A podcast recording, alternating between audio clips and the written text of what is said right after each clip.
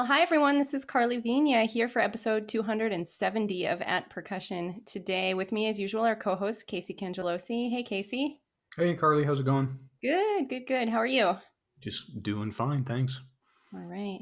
Um, ben Charles is here. Ben, how was your how was your virtual percussion day? It was awesome. I was I was very concerned actually at first that it just like wouldn't work out, but we we normally do an in-person event here for percussion day. Um, but we did it virtually this year for obvious reasons. And I was telling Karli before we started that if you've never performed music live on Zoom, definitely test your audio settings ahead of time because mine were not working at all an hour beforehand, but we got it all figured out. And uh, my couple students played great for SPET. Uh, it was really cool to, it's the first time I've ever actually had my students play for my teacher. So it was cool to see that and got some great comments. That's awesome. Have, have you played with uh, OBS, Open Broadcast Software, before? I don't even know what that is, so I'm going to say no. Yeah, just that's the end all be all. If you're going to live stream anywhere, just do it through that. That's what everyone does. It's free. It's like works so good, and it, and there is a way to go through Zoom. Wow, I didn't know about that. Judging by Ksenija's face, she didn't either. Homework. That's homework face. Okay, I got homework. Yeah. Casey yeah. is dropping some knowledge. This episode is off to a I, I'm the founder of this thing. I, I, I yeah, I'm the oldest. Definitely. well, of course, Ksenija Komljenović is also here. Uh, Ksenija, what happened in, in history on our release date? It should be February 4th. Yeah. Hey, Karli. Um, so uh, a birthday and two death days. Uh, one is Alice Cooper, our great friend. It's his birthday, born in 1948. That means that this man is young. He's very young. Um, then there is one more, which is going to be sort of relevant to our conversation today, I hope, um, and that is the uh, death of Iannis Xenakis. So we're not really sure when he was born, but we do know that he died on February uh, 4th in 2001. And then uh, lastly, in 1983, Karen Carpenter, uh, American vocalist and drummer, um, who you know from the Carpenters duo. Um, she died of um, the consequences of anorexia and um, heart failure um, at 32 years old. Um, and given that this was in, I mean, sure, a couple of big things happened, but not too much in music. I just did a little bit of research about the Carpenters because I've never really looked into them that much. And I thought it was really interesting. I remember seeing her drum solos, but I never listened to the band. And then I uh, looked up um, what happened to her drumming career. And it turns out that because she was just five feet, four inches, that's uh, 163 uh, for your Europeans, um, it was difficult for people uh, in the audience to see Karen behind the kit. So after reviews complained that uh, there's no focal point of the band because I guess her brother being on keyboard was not interesting enough, uh, they asked her to step in front and just sing solo. And she always considered herself to be a singing drummer, not really to be a singer, even though she had a spectacular voice. But she eventually had to work through her fear and anxiety, you know, performance stress to be in the front because that's what the band needed. And in fact, that's when the band really uh, took off. So she said that she initially really struggled uh, singing solo, but that they hired another drummer and that that's when the band sort of had its its high points in their career. So she was the one people watched, and that's uh, Karen Carpenter. If you haven't seen her, you should go look up. She has a fabulous uh, solo where she runs around the stage and plays a lot of really fun stuff. It's really colorful, just beautiful. Uh, go check it out. And uh, that's it. Back to you, Karli. That's it. Hey, that's pretty. That's pretty good. Actually, backing up, I didn't know that we don't know exactly when Xenakis was born. Yeah, That's two year nice. two year confusion, I think. Interesting. Yeah, Interesting. Beethoven too. Right. I knew that. I would have thought Xenakis is recent enough that you know things are more documented, but It's it's um, Oh. Romania, and because it's my part of the world, sort of, I can say that. Can we cut this out? That was awful. I shouldn't say that about. Yeah, that's terrible. Well- save it, save us, Karli. Without further ado, I'm very happy to intro- introduce to you today's guest, Sam Solomon. Uh, Sam teaches percussion at the Boston Conservatory at Berklee and also at Boston University. He's the percussion director of the Boston University Tanglewood Institute, BUTI, and the artistic director of the Juilliard Summer Percussion Seminar. His critically acclaimed book, How to Write for Percussion, is a really wonderful resource for anyone who wants to know more about writing for percussion. And he has also authored four other books, including the recently published Hitchhiker Etudes, which I'm excited to talk about today. In addition, Sam has also curated two collections of percussion etudes and solos. As a performer, he's a founding member of the Yes Around duo and the Line C3 percussion group. He has served as percussionist in residence at Harvard University and as the principal timpanist of the Amici New York Chamber Orchestra. And he can be heard performing the music of Bjork on her soundtrack to the film Drawing Restraint 9. Um, in addition to all of that, Sam was one of our teachers, Casey and my teachers at Boston Conservatory a, a little, a few years ago. Um, so Sam, it's such an honor to have you on. Thanks, thanks so much for joining us. Oh, it's so great to be here and wonderful to see everybody and uh, meet some new friends and see some old old friends and and uh, this is great. Really excited. Well, Teacher, we we miss you. We're happy to have you on, Sam. I thought I thought I'd start out asking you to tell us a little bit about the Hitchhiker Etudes that came sure. out um, just this past year in 2020. What a cool concept! Like I was I was checking it out, seeing the samples on on your website. Um, on top of being really fun to play, I imagine it really helps students learn to play more melodically on the snare drum. So would you first tell us a little bit about the book and the etudes and the concept and what was your inspiration? Sure. Yeah. Absolutely. The the um, it's a set of eighteen etudes. It starts relatively easy, kind of in the um, level like a Peters or a Cirone, and moving towards levels closer to a Delecluse, something more harder like that. Um, so it, it it runs the gamut uh, in terms of skill level. Um, and the idea is that all of the pieces follow another piece of music. So it's basically like I wrote a snare drum part for uh, orchestra pieces and piano solos and you know jazz jazz um, recordings and things like this. So and the Michael idea Jackson. being that yeah, there's Michael Jackson in there, there's Police, and there's Billie Holiday, as well as um, many orchestra pieces and uh, string quartets and so on. Uh, the idea being that if you have other music in your ear, in your in your head as you're playing, um, you can kind of draw on all of that information and make the music much more much more interesting. Which is and the inspiration, as you asked, was is that's kind of how I tend to approach most music, but especially snare drum music. Um, the snare drum doesn't give you a whole lot by itself. Uh, you really have to give to it. And for me, when I play snare drum music, in my imagination, I've got all this other music going on. It's just stuff that I pull from my musical library that exists in my head from all the stuff that I've listened to over the years.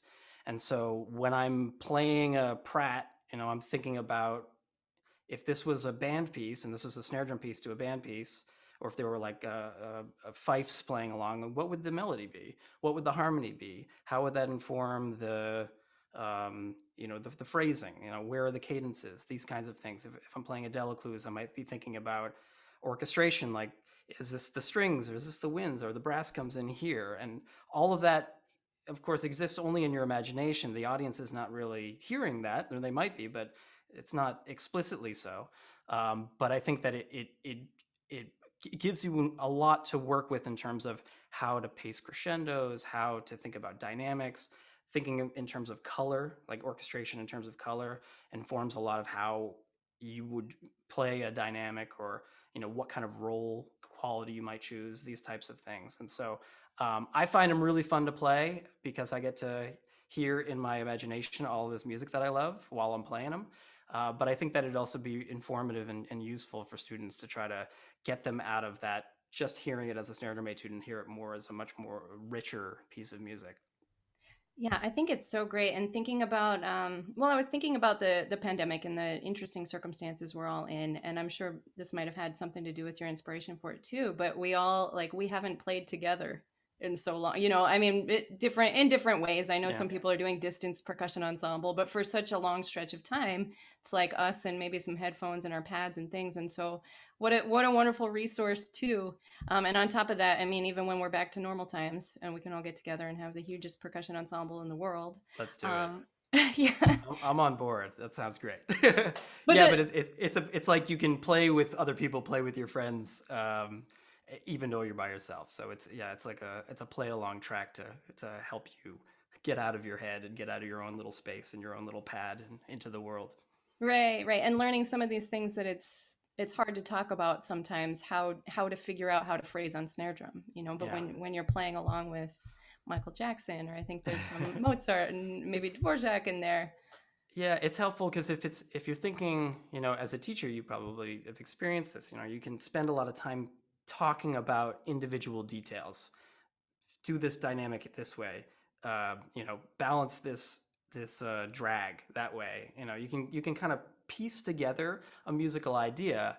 But the other approach is more of a top down, where you're thinking about what is the musical product that I'm trying to communicate, and there's all of this information packaged into that. You know, where you can you you hear a certain sound and you try to produce that with your instrument and that automatically will fix a lot of things you know it will, it'll fix your time it'll fix your dynamics it'll fix your phrasing because it it has purpose it's like i'm not doing i'm not playing the snare drum etude and doing the right dynamics and doing the right you know my, my rolls don't sound good because that's what it says and because my teacher said so. But it's because i want it to sound a certain way. And if it doesn't sound if if it doesn't you know if i don't play that right dynamic it's not going to sound like a, this piece of music. It's not going to sound like that um, that idea that i'm that i'm striving for in my imagination. And so that's that's sort of where i try to point um, a lot of my students and, and and myself of course when i'm when i'm performing um, and i hope these pieces makes it really kind of explicit that this is what you're try- trying to do Yeah, absolutely. Well, and and you're interacting with the recording even though it's not a a live person you're interacting with. right Yeah, Yeah. cool. and and it's not intended to play with the recording but you can do that in practice i mean that's it's fun to do that even though that's not necessarily the end result Right, right. Ben, I think you have something. Yeah, well, I was just gonna say, Sam, it's it's such an interesting commentary to hear because like I often think to myself in, in the world of percussion, it's like, you know, like our repertoire includes like Stockhausen and Bach and the police. and it's like yeah those are all very, very cool, great music, but also so, so different and I, I wouldn't it's one of those things like I wouldn't say it out loud, but like unrelated almost. Like they're they're just so, so vastly different and it reminds me there's I, I think there's an actual quote about this but there's the the philosophy of nadia boulanger the very famous prolific composition teacher uh, that basically said good music is good music regardless of the genre. Like we can just judge it on aesthetically what is there. And it kind of explains why all of her students were so different.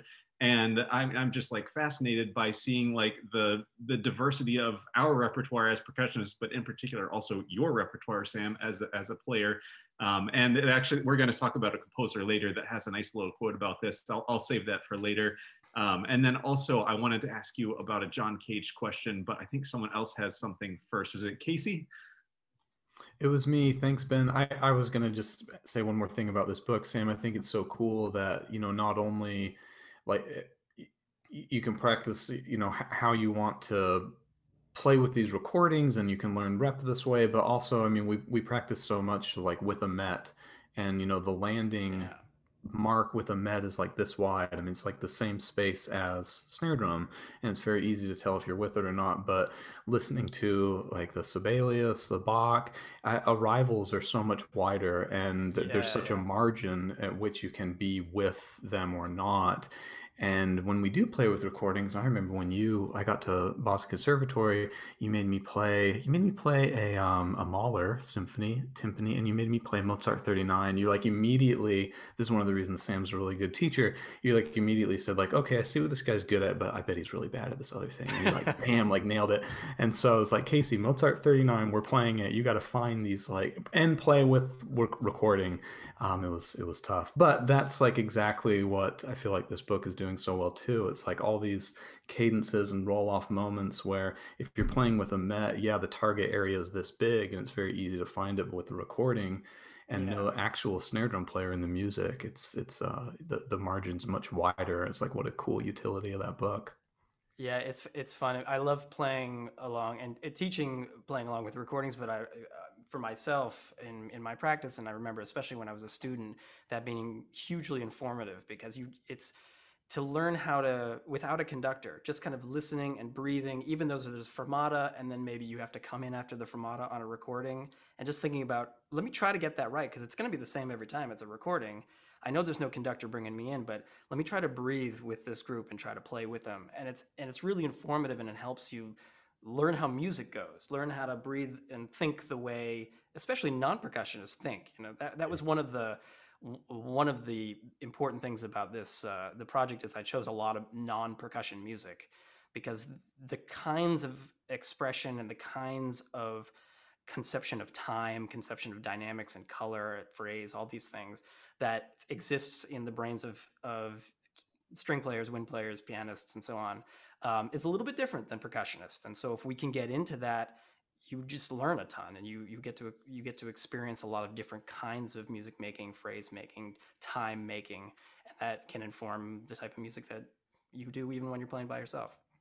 And I think that's something we specifically need to combat because we train so much like, hey, you got to do your Porgy and Bess excerpt and you got to do it with like perfect time. When you're in Right. front of the audition panel, like they want to hear perfect time, perfect time. But uh, in in accomplishing that, it seems like percussionists get bad at this other thing, which is like, yeah, violinists don't have perfect time. Singers definitely don't have perfect time. It's a Yeah, you get to come at it from all angles. Yeah. right. Yeah. Well, Sam, to, to change topic a little bit here, uh, I wrote my dissertation on multi percussion music, and there's that quote from John Cage percussion is revolution. And uh, I discovered the first piece ever written for multi percussion solo uh, was John Cage's 2710.554. And I went to the library and I got a score for it. And I immediately closed the score and said, Dear God, never again will I look at this. it just looks like the most massive, unbelievable like undertaking. And it's also like Morris Palter has this thing about like, you know, you work so hard, it's like, well, like the crowd didn't love that one. Uh, and I found that you actually are one of the very few people in the world ever to have uh, gotten through this piece. Uh, and there's a recording on YouTube of you playing this piece. So I like I I wouldn't even know where to start. Uh, could you tell us about the piece and what your inspiration was for learning it and where you went with it from there? Yeah, this was this was the um uh the And also sorry to interrupt, but is that how you, is that how you can say the title? Or you would say, well, I, I say uh, 27 minutes, 10.554 seconds for a percussionist. there we go. I believe that's how, uh, I mean, at least that's how I, I've been saying it. um, but it's, uh, it's a piece that was the big piece on my grad recital in college. And my, um, I made the, the choice to do an entire concert of solo percussion with live electronics which after I did it, I was, I was I'm never doing that again because the, the you know if you go to a show, the the last two people to leave are always the, the percussionists and the sound guys.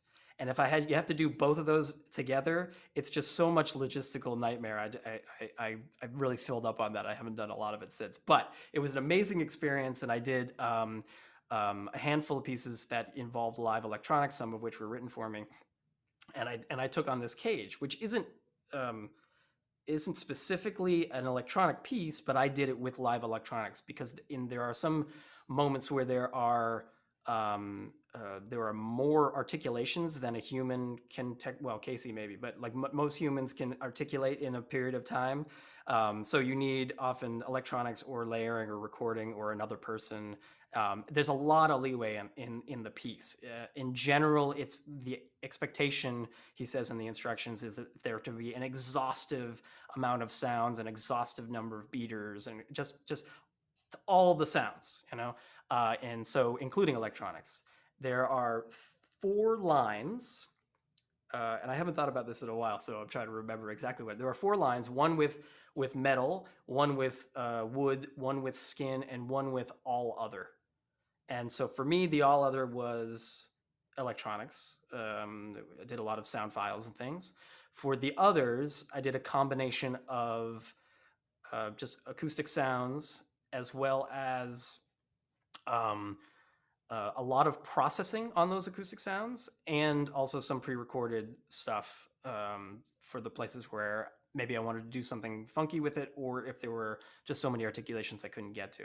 Uh, the other thing that's weird about it is that high and low on the staff is dynamic as opposed to pitch. So pitch is not indicated. It's like up is loud, down is soft, rather than high and low. Uh, but it's it's exactly 27 minutes, 10.554 seconds. So you do it with a clock, uh, and so that was convenient for my this max patch that I designed. Uh, because I could just have the clock as part of it. I was looking at the clock, and the electronics were looking at the clock and doing the things that I needed them to do at the uh, at the prescribed times. But it was it was a lot of fun. It was a huge undertaking. If I ever did it again, I would I would do it a little differently because it was. Uh, you know, just kind of a first a first stab at it, and I think the a lot of the electronics for me were a little too prescribed. If you're doing cage, you want it to be more aleatoric, I think. So um, I think there were too many, too much me making the decisions in that performance, which is on YouTube. If anybody wants to check it out, there's actually I put it up there back when YouTube you could only have ten minutes at a time, and so uh, there are three, or maybe I, maybe I put a new one up there with everything, but I think there are three different videos, and there's a um, uh, I think on my website where I have it, you can actually play all three videos at the same time if you want which is very cagey. I think you would probably like that. Uh, but it's it's a super cool piece. I I see it as like an opportunity to try to experiment and try weird stuff. Uh, and I, I think the cage would probably be down with that as a as, a, as an idea for it. There, there's this like uh, Mark Applebaum joke when he performs one of his pieces. Like now, I could I could tell that actually you you missed. Uh, there was a, a wooden note on the the fourth page that it seemed like came a little bit early. yeah, it's it's impossible to to. I mean, it's not impossible because it, it's it's one of these pieces. It's it's in a period we calls um, classic indeterminacy, where it's uh, once he writes the piece, then that's the piece, rather than there being fluctuation of the structure within the composition or in the preparation of the composition. He he did chance procedures, made the score, and then that was it. That's the end of the story.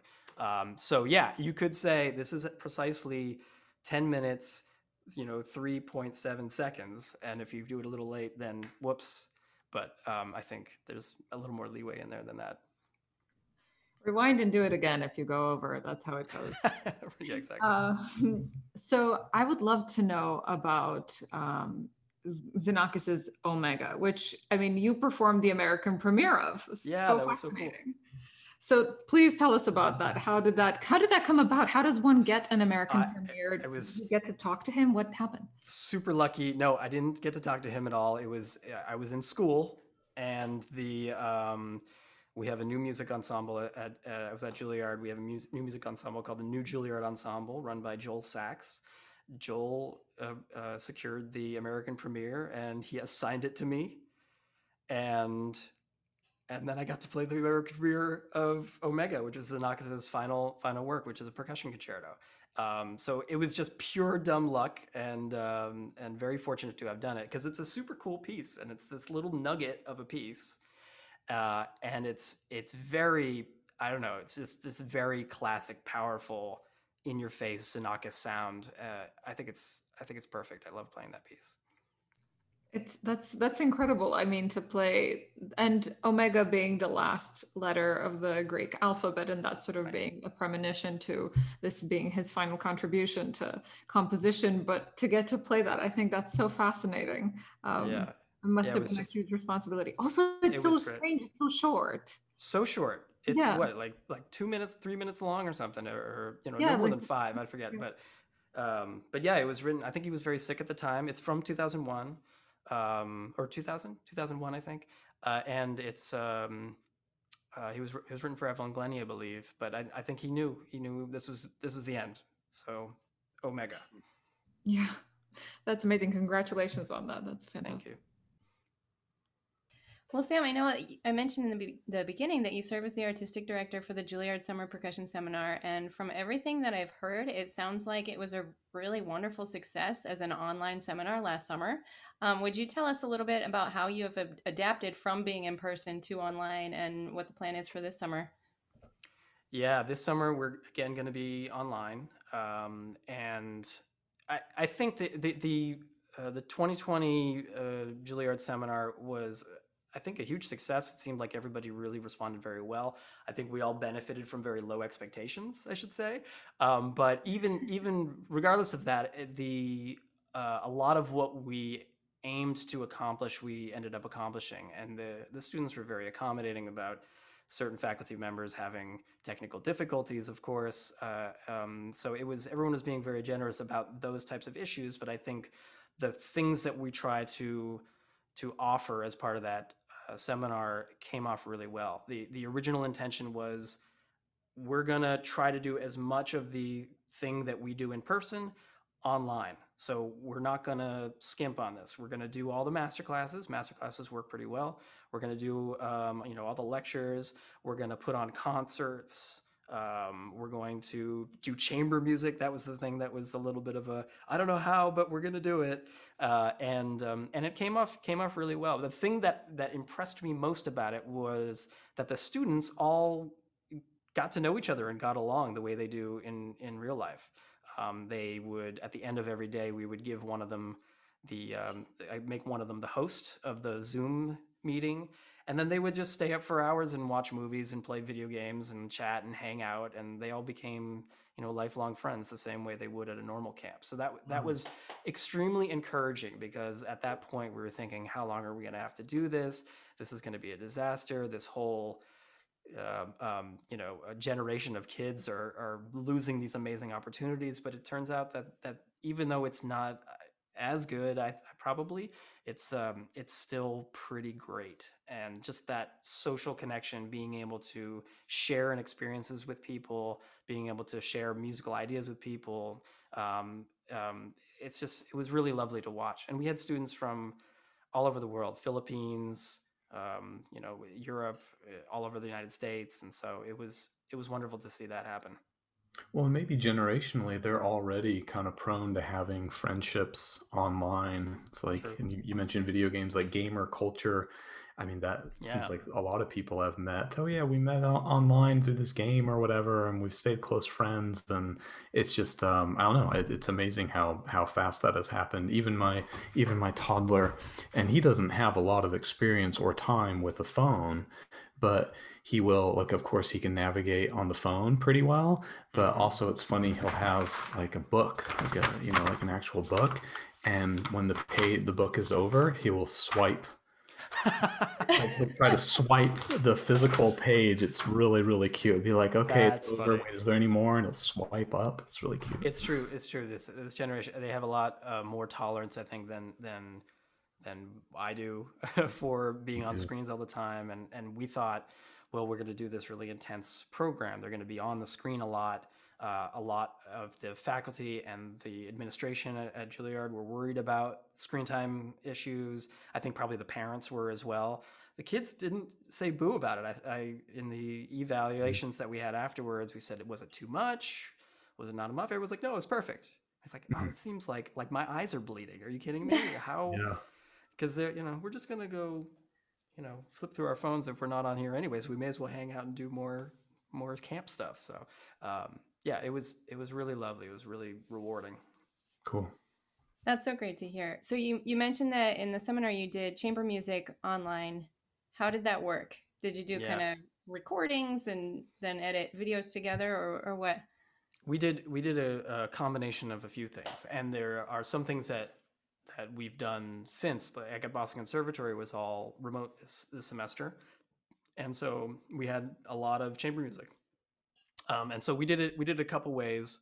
Uh, yes, we did one project. We did we did three pieces on for the Juilliard thing. We did um, a a new piece by Paola Prestini that she wrote for us, which was we did with the sort of everybody record their own thing to a to a play along track, and then we assemble it at the end. So that was that um, that sort of early pandemic model. And then we did um, we did another piece by Wadada Leo Smith, which is a graphic score piece, and it's a graphic score piece. So we did it live on Zoom.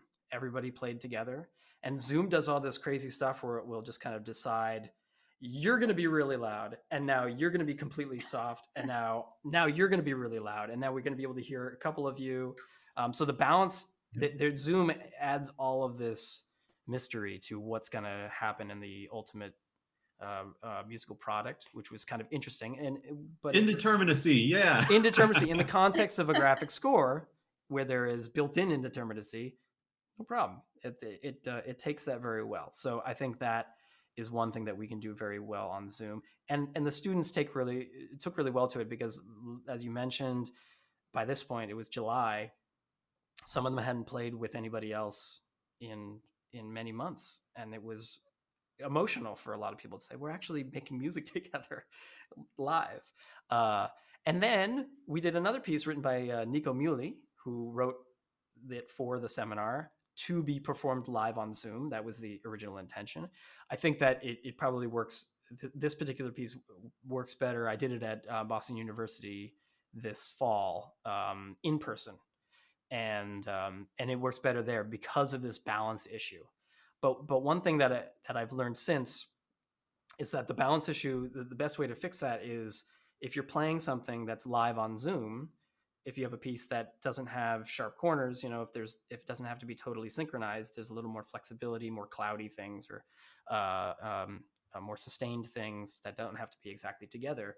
You can do it with a conductor on Zoom and have everybody record their audio on their end, and then you record the Zoom meeting, the the the video of the Zoom meeting, and then you take mix all the audio together and then put it on the Zoom meeting, and you've got a live recording of a piece. Mm-hmm. And it actually works great. And we've done that a few times this uh, this fall at Boston Conservatory.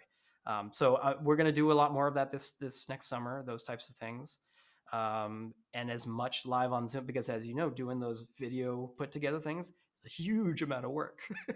So, right. um, and it's not. I don't think it's as fun. I think that the playing together, uh, man, it's just so good it's so good. So if we have opportunities to do that, even if it's this still like the audio is kind of cobbled together, we can't really hear each other. Uh, it still feels like music making. It feels like rehearsal. So we're going to be doing cool. um, probably more of that than not. I definitely got over the like, hey, everyone play to a track, play your part to a track, and then we'll stitch it together.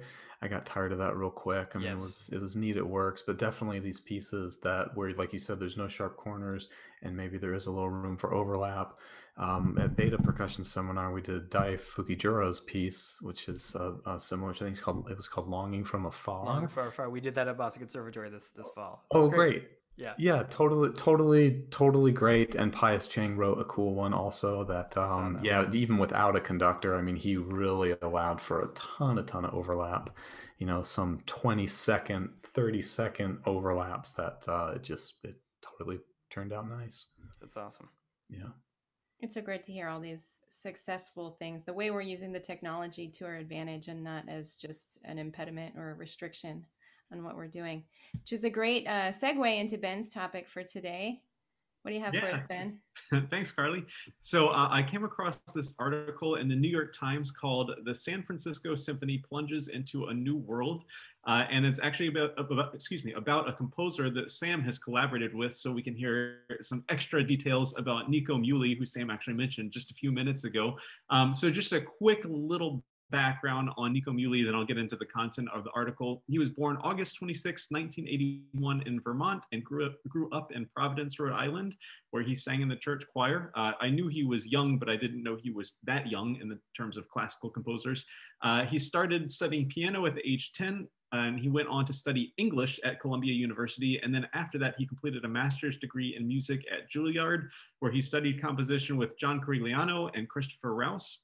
He also began working for Philip Glass as a conductor, editor, and keyboardist at the age 22 and he did that role for about eight years. Uh, and he says he considers himself a classical composer, but does not limit himself from expanding to a variety of musical genres.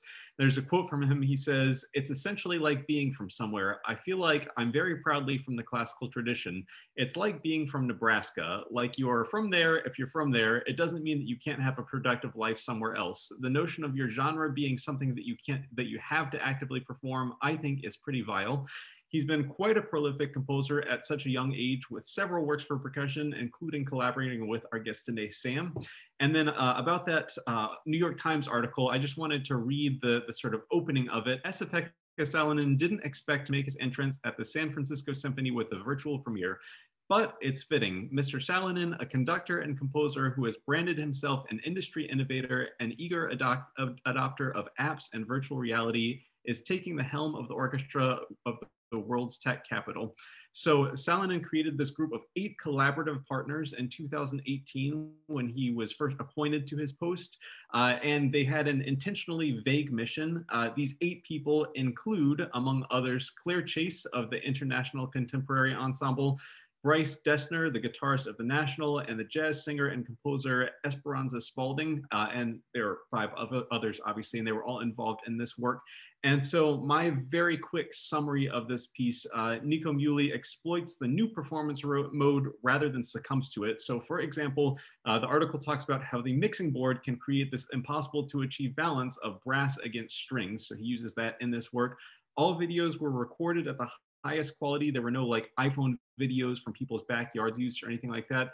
And then beyond that, there's a certain visual element that they've captured sort of masterfully. So at the end of the piece, there's this uh, part where Esa-Pekka is walking through the woods in his native Finland, and he sort of reaches out and touches a mossy stone, and it sounds a harp. The, the article says like a sorcerer, and there's another part where he sort of touches a berry. Uh, so the visual aspect of it is, is very much a part of it. And I was kind of like messaged our group chat today because I did all my research on this and I was like, wait a second, there's probably a recording online that I can watch. And there was. So I, I, found the piece online and, and actually watched it. If anyone's interested, you can find that recording online. But Sam, I know that you've worked uh, with Nico pretty extensively, and I'm assuming there was a, a Juilliard connection there as well. So could you tell us about that? Um, Nico and I actually have been friends since uh, I got this picture here. I'll just throw that there um, since we were we were babies. Uh, we were at we were at BUTI together, the the Tanglewood Institute. Um, when I think this is like this is like four, 15 year old Nico, and that's like 17 is, year old. Is he the one with the super red hair over there? That's look at my hair. My hair used to be this color. Um, Eva, yeah, uh, that's what fatherhood will do to you. I hear you. Um, but but yeah, just wait. Just wait. Uh, I'm, I think I'm there, Sam. I don't know, man. I think you got. There's still room well, to grow.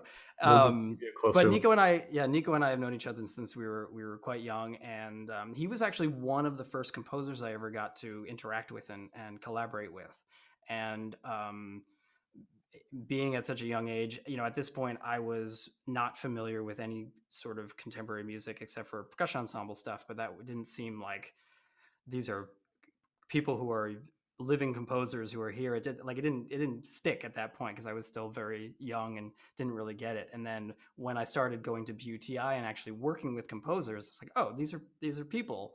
They're kids my age who are writing this really cool music and i can play it and i can actually interact with them and did you, and, uh, did you have that real, did you have that realization that I did a long time ago? Like, oh, composers don't have to be dead. Yeah, yeah, and it's a, it's an amazing thing because what what's I mean, for me, I mean, my favorite thing to do is to work with work with composers, and you know, Beethoven doesn't return my emails, so I mean, these guys are are such fun, and um, and Nico is super fun and brilliant, and I learned a ton uh, from him just in general as a musician, as a percussionist, but also through my collaborations with him and and and other other people that I met at BUTI. But then, of course, yes, we we went to Juilliard together, um, and we stayed friends through that whole process. And and um, and even as early as this summer, he, he's we're still collaborating. So um, yeah, it's it's uh, that that relationship has been really fun and really really valuable to me and um, and he's got tons of great percussion music not just that he's worked with me on but many other percussionists and tons of great music for other instruments as well including this this uh, monster of a piece that he did with the san francisco you know one thing that that i really liked in this article um, ben was Esa-Pekka Salonen, and there's a quote from him that says, "We are not an orchestra; we are a media house."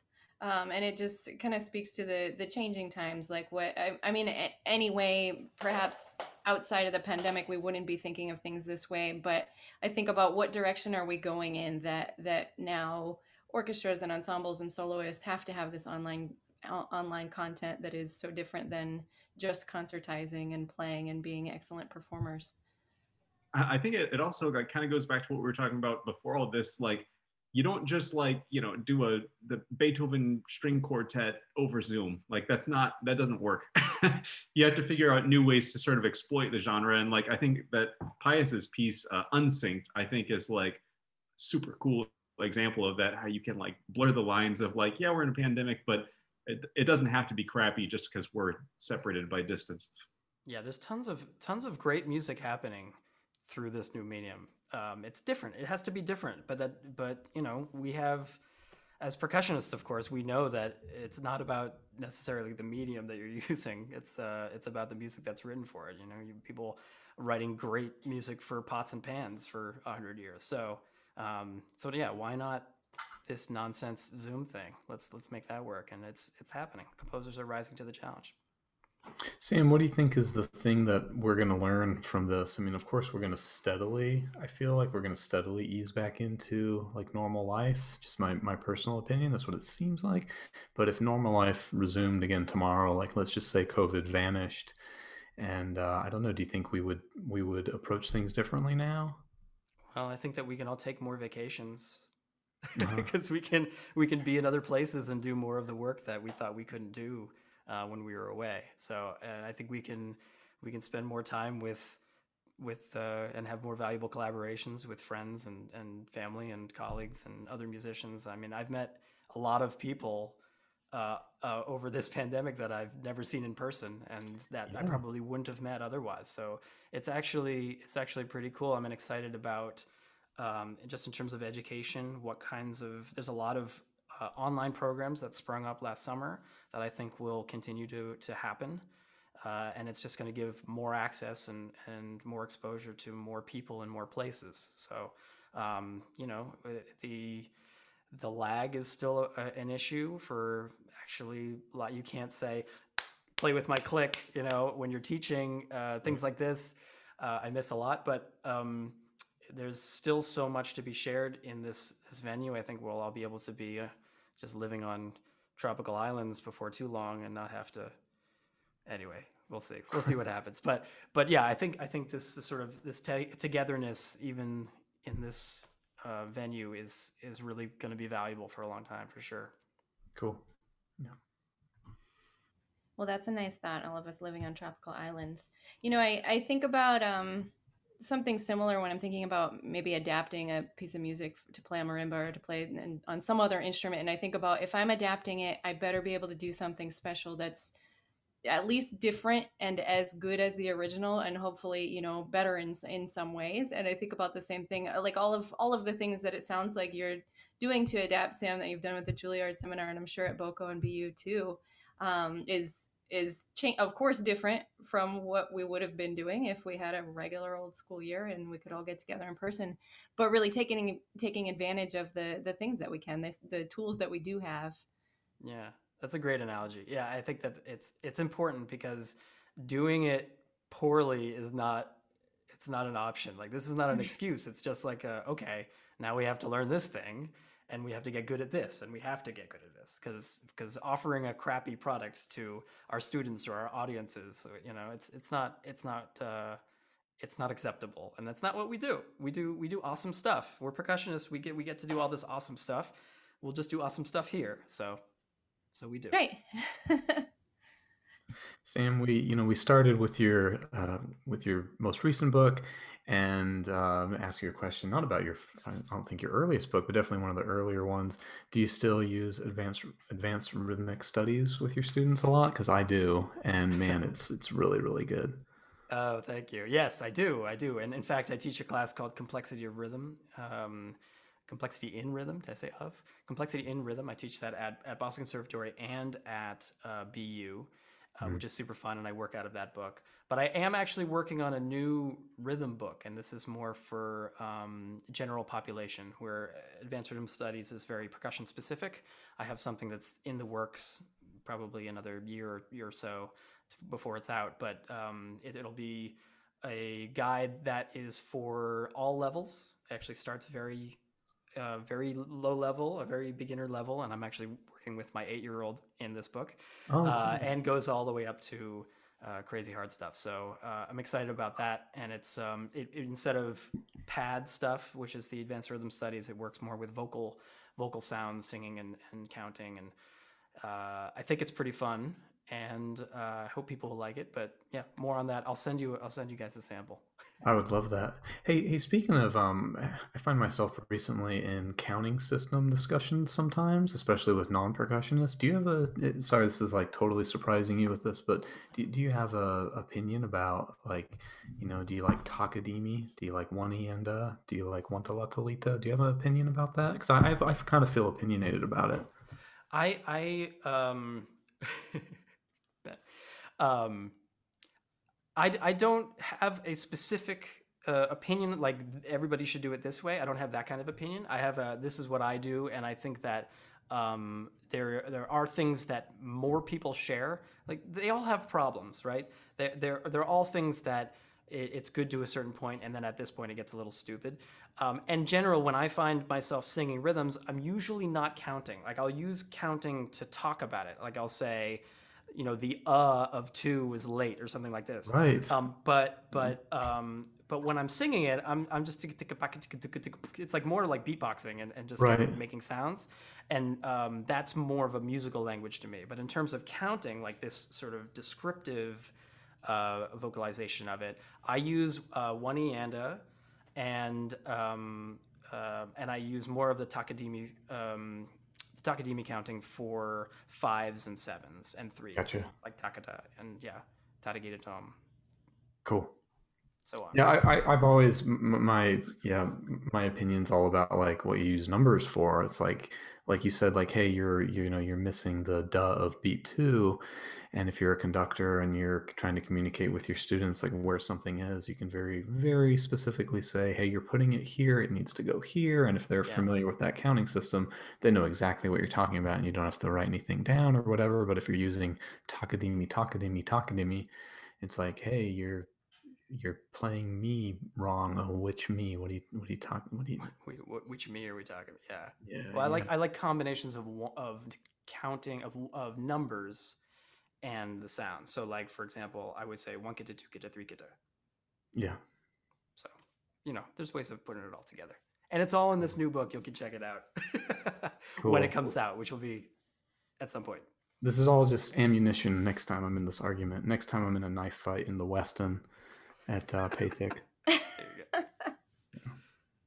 Well, Sam, it's so cool to hear you talk about this because like I've long had this like rant about like in aural skills and in music theory classes in undergrad. I mean, we study the most advanced harmony to the point that harmony breaks and we get into 12 tone music and all and like the hardest rhythm that we ever study is a triplet. Uh, maybe a quarter note triplet and so like yeah it's like how can we how can we like make rhythmic complexity interesting and obviously quite frankly, most music doesn't actually use that rhythmic complexity that we're going to study. But also, most music doesn't contain German sixth chords, but we still study those. So why not like go above and beyond with it? And like one of my sort of like quarantine goals was like I'm gonna I'm gonna get really good at five lits. So I started like making little exercises and etudes for myself that involve five lits. So it's cool to hear you hear you say this and. I didn't really have a question. I just want to say that, like, I, I very much enjoy that idea of studying rhythmic complexity, and I was fortunate enough to study, and it sounds like maybe you did too, like uh, Indian music and their their counting systems, and like hearing Casey talk about you know ianda or tateta, whatever. Like in Indian music, a lot of the time you have something that's like uh, that goes over beats and over bar lines, and it's like a repeated pattern, like you know, like ta a ka a di e mi e ta a ka a di e mi a ta ka di mi ta ka di mi, where it's like the same pattern that's accelerating rapidly, and it it doesn't really matter what beat it falls on. It's it's how far apart or close together the notes are that changes the rhythmic interest. So I don't know. That was just sort of a ramble, but hopefully, I, if someone got something out of that. Yeah, Is that all rhythm is- Sriji stuff? Oh. What's that? Is that all Sriji stuff? Oh yeah, yeah. Poovalur Sriji at UNT, just genius, genius. Yeah, the the uh, rhythm is so beautiful. I mean, there's so much in in teaching this class. I or in preparing the class, uh, I get to I get to dive into all of these different different holes of of fun, funky rhythm that people or composers are doing or performers are doing, and it's endless. It's endless, uh, and there's so much cool stuff out there. And having an excuse to go farm all that and put it into a class has been one of my favorite things. So yeah. Um, it's so great to hear what what we have to look forward to from you coming up. Well, thanks. Yeah. So I'm I'm sure that many of our listeners are familiar with your book How to Write for Percussion, and I know personally I've referred a lot of composers to it. You know, you start to get those questions, um, you know, what's the range of this instrument, or tell me about mallets, because it's so inclusive. It's such a great resource, and and you're talking about notation systems and sticks and mallets, beaters, um, standard techniques, and then a lot of extended techniques on so many different instruments and analysis of repertoire, solo, chamber, and orchestral works. Um, but if you had to boil it down to a few quick things, what do you think are some of the most important things for composers to keep in mind when writing for percussion? Yeah, you bet. There's um, um, so it's out in its second edition now. The second edition of How to Write for Percussion has um, many, many. It says over nine hours of um, video and um, of analysis and examples and interviews and performances. Um, and so in the second edition, the, the, the the biggest change from the first edition is the is the videos. But the other big change is I actually added a new first chapter um, because what I found in the process between there were ten years between the first edition and the second edition. Um, a lot of people would send me their uh, send me their music. Hey, I love your book. I wrote this piece. It was really helpful. Can I send it to you? Yes, I'd love to take a look. And the, and some of them were some of them were great, and some of them were. Eh, um, and but some were interesting where they were they were good and with respect to all of the things that um, that I prescribed in in my book or that I suggested in my book, but they still weren't really good pieces of music. And these were composers that had other like a piano piece or an orchestra piece or a string quartet that was really good. So if they're good at writing music and they didn't write a good percussion piece and they used my book, then that's my fault like I did that. the, bad, the bad is the bad is totally. Me. So, yeah. um, so you know, I, I'm taking responsibility for being that guy, I guess, in writing this book. So, what is it? And so, I done some, did some collaboration, and I found that there were some overarching topics that um, I didn't talk about in the first edition, which I think are actually super important, more important than everything else that was in the book. So that became the new first chapter. Um, and I'll give you like a little taste of, of uh, to answer your question, I'll give you a little taste of what's in that first chapter, um, and I'll give you I'll give you two things. The first thing that I think is really important and really underrepresented in the way that we think about and talk about um, our sounds and our instrument instruments is this kind of weird relationship that we have with pitch, um, because we have all these instruments that we refer to as unpitched instruments.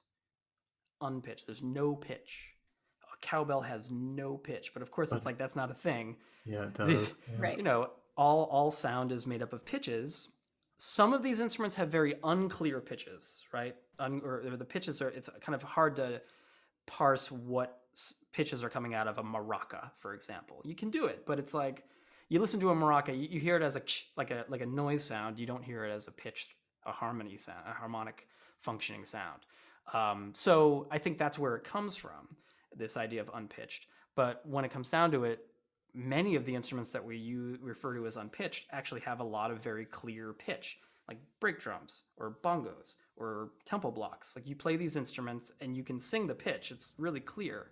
So for for composers, when they're writing music, they tend to spend a lot of energy thinking about their pitch material. Like the pitch material is really important and they're thinking about it in terms of harmony and they're thinking about it in terms of structure and they're thinking about it in terms of orchestration.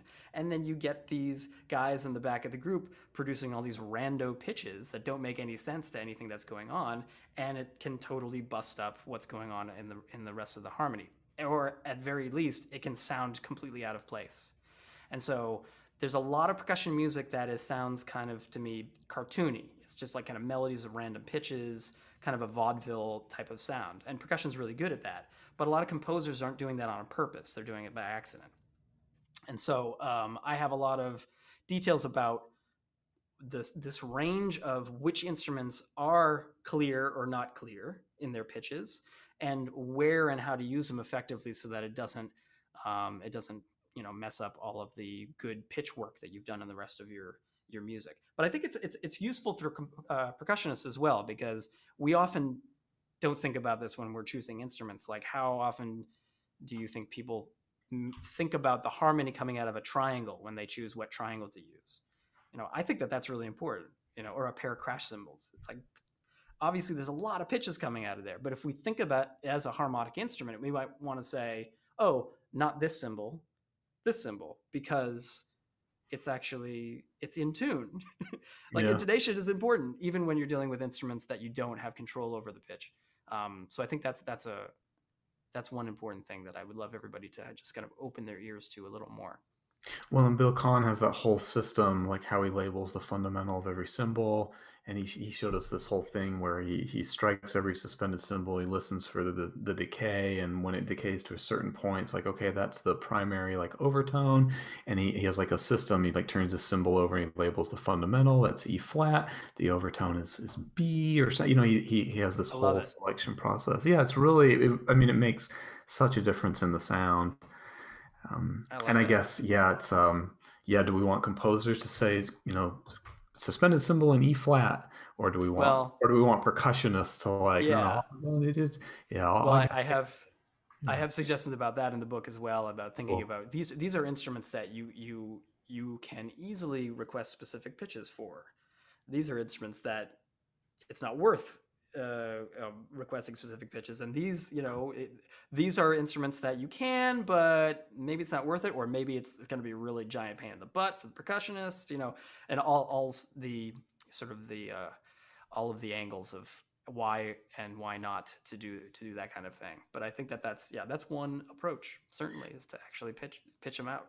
Sure. There, there's so much great stuff in there for percussionists too. I mean, certainly, you know, for composers, but uh, as as I've read through it, I've found so many just little cool details that like I would only expect Sam to like notice, but they're really, really good details. Like I remember one suggestion is like, dear composers, if you just asked a percussionist to, you know, play fortissimo cymbal crashes for a whole minute straight, and their their heart rate's going to be like crazy and then like like don't ask them to go play like a pianissimo triangle hit like right after that that's going to be a lot more challenging after doing those cymbal crashes and i mean it's like as a percussionist i've been a percussionist my whole life like oh, yeah, i never considered like yeah that's that that is harder when you have to That's do the that so. yeah, it's the Chike key G uh, trap. You know, yeah right yeah not preferred.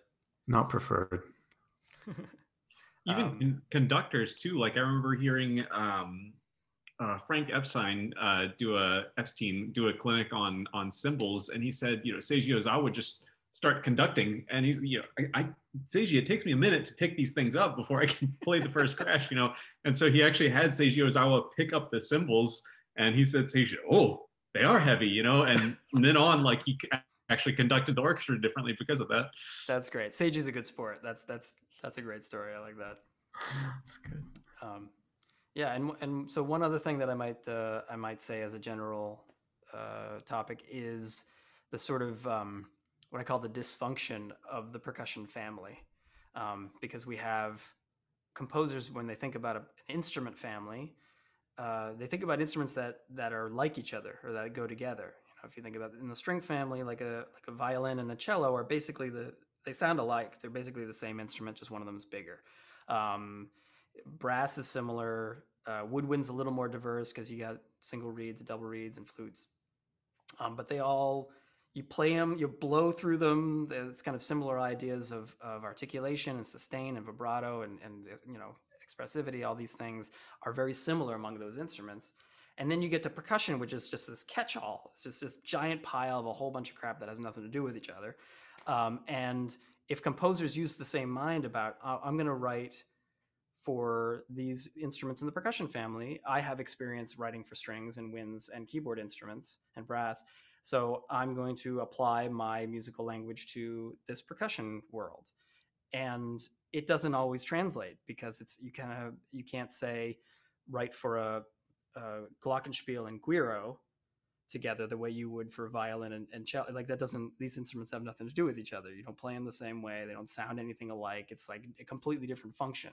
And composers don't necessarily know that. Like we know that, but they don't necessarily know that. And this this crops up in particular with multi-percussion setups where you might have a collection of instruments that sound differently. They might have different note lengths or register or pitch clarity or dynamic response.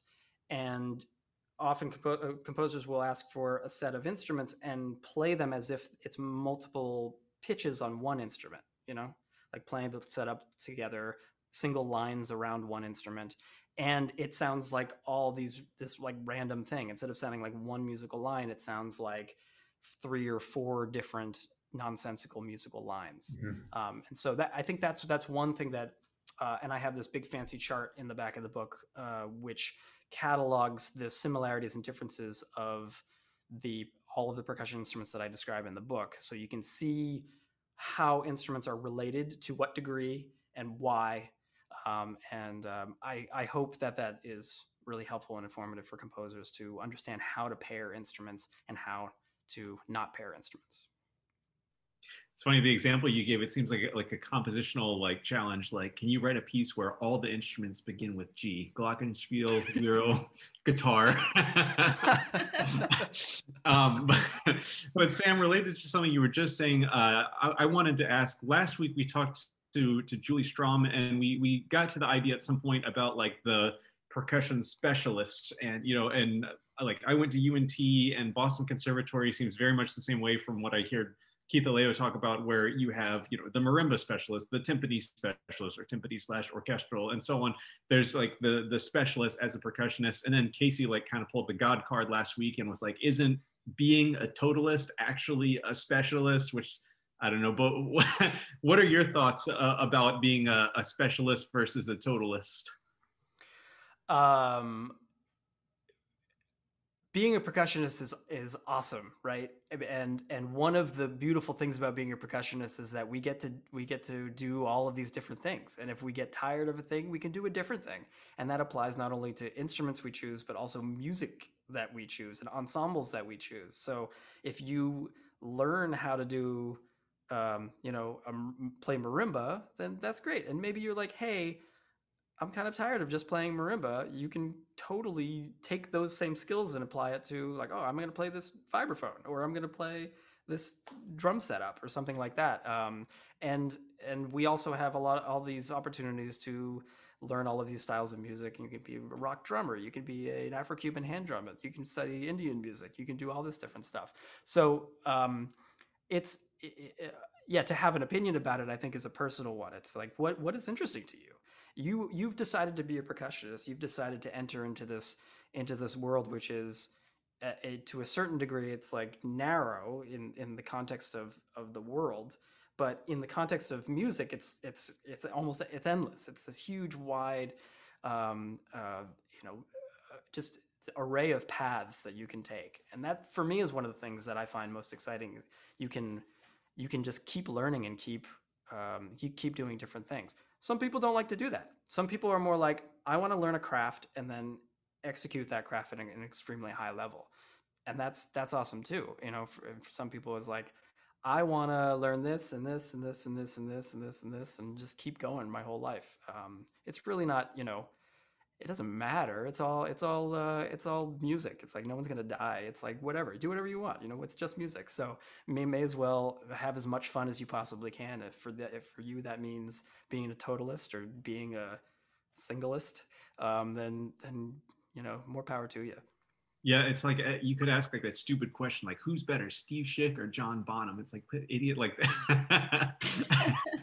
Mike those guys. is better. What's that, Casey? Mike Portnoy is better. That's the answer. I love these guys. Yeah, no, absolutely.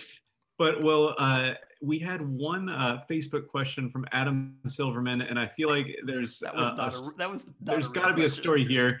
Uh, he says, "How is it possible that you consistently appeared every year at both sides of each Tanglewood pan- panoramic photograph?" So, Wait, you know how to do that, right, Ben? yeah, Oh, okay. Just checking. Yeah, we, we have. So at, Tanglewood, um, this was when we were fellows at Tanglewood. Uh, Adam and I were there at the same time, and and um, he's a composer, not a percussionist. Um, and uh, a few people get selected to be on the end, and there, there's risers with the whole, all the students and, and some of the faculty and staff, and they take a big long panoramic photo. This is like pre iPhone, so I guess everybody knows what that means now. But um, at the time, it was kind of a special thing, and then so the people in the end, and then they say, "Go!" and they they run around the back and get to the end. And I think uh, the the the two years I was there, I was I was on the end both times. So All, all I could Adam. think of was thanks uh, for the, the memories, Adam. yeah. All, all I could think of was spoiler alert, everyone. But the end of end of The Shining when Jack Nicholson appears in the photograph on the wall. Oh, what was that? My um my, my middle school principal and vice principal did that in like you know the sixth grade panorama shot and we all you know we got the prints and I remember with my friends we were just like wait what the f- how'd they do that like we we didn't under, we didn't understand how they did it yeah it like a trick they played on us I didn't know. I didn't even know that was a thing.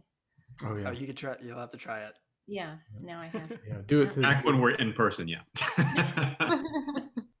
One end of the Marimba to the other. well, I think it's been great, Sam. It's been so wonderful to have you on. Thank you so much for joining us. Um, it's been great, great to hear from you. Thanks so much. Wonderful to be here. Wonderful to talk to all of you. I really appreciate it. yeah All right, thanks Sam Thank you. Yeah, you guys. all right bye everybody